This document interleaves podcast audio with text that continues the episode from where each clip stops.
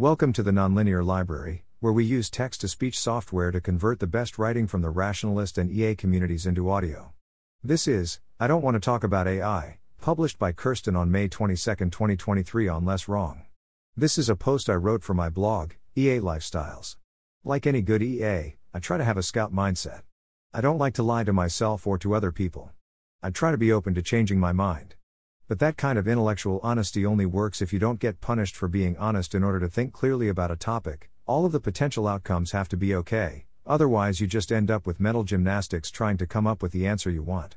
And in some cases, like existential risks from AI, none of the potential outcomes of thinking deeply about it are especially attractive. If I look into AI safety and come to believe the world's going to end in 10 years, that would be super depressing, especially if I can't do much to contribute so that outcome, while tolerable, isn't especially attractive. You might think, but maybe you'll figure out that AI isn't really a risk after all. Wouldn't that be reassuring? Let's think through what's going to happen if I investigate AI safety and realize it's not that important. A lot of arguments people in EA want to hear ideas that are different to their own. It's a credit to their epistemic humility. I encountered this a lot when I first got into EA in 2017. I remember being cornered at a New Year's Eve party, being interrogated in detail on my views on AI safety it convinced me the guy I was talking to cares deeply about being correct about AI, but it wasn't a lot of fun. A lot of re education after hearing my views, I'm guessing people will want to share their own at church. When my views deviated from the norm, I would usually get a lot of interested questions followed by the same two or three recommended readings. I'd expect the same thing here. A lot of judgment.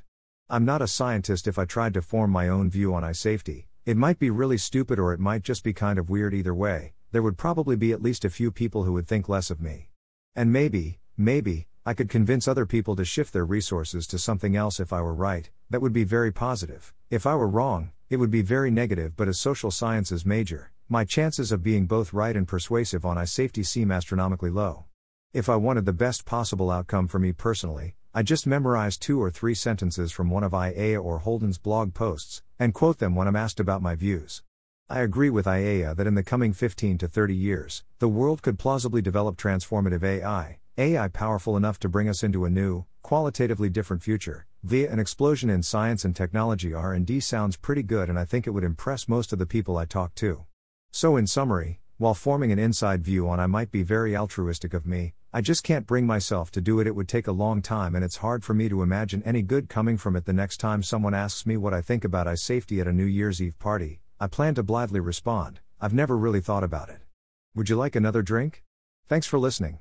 To help us out with the Nonlinear Library or to learn more, please visit nonlinear.org.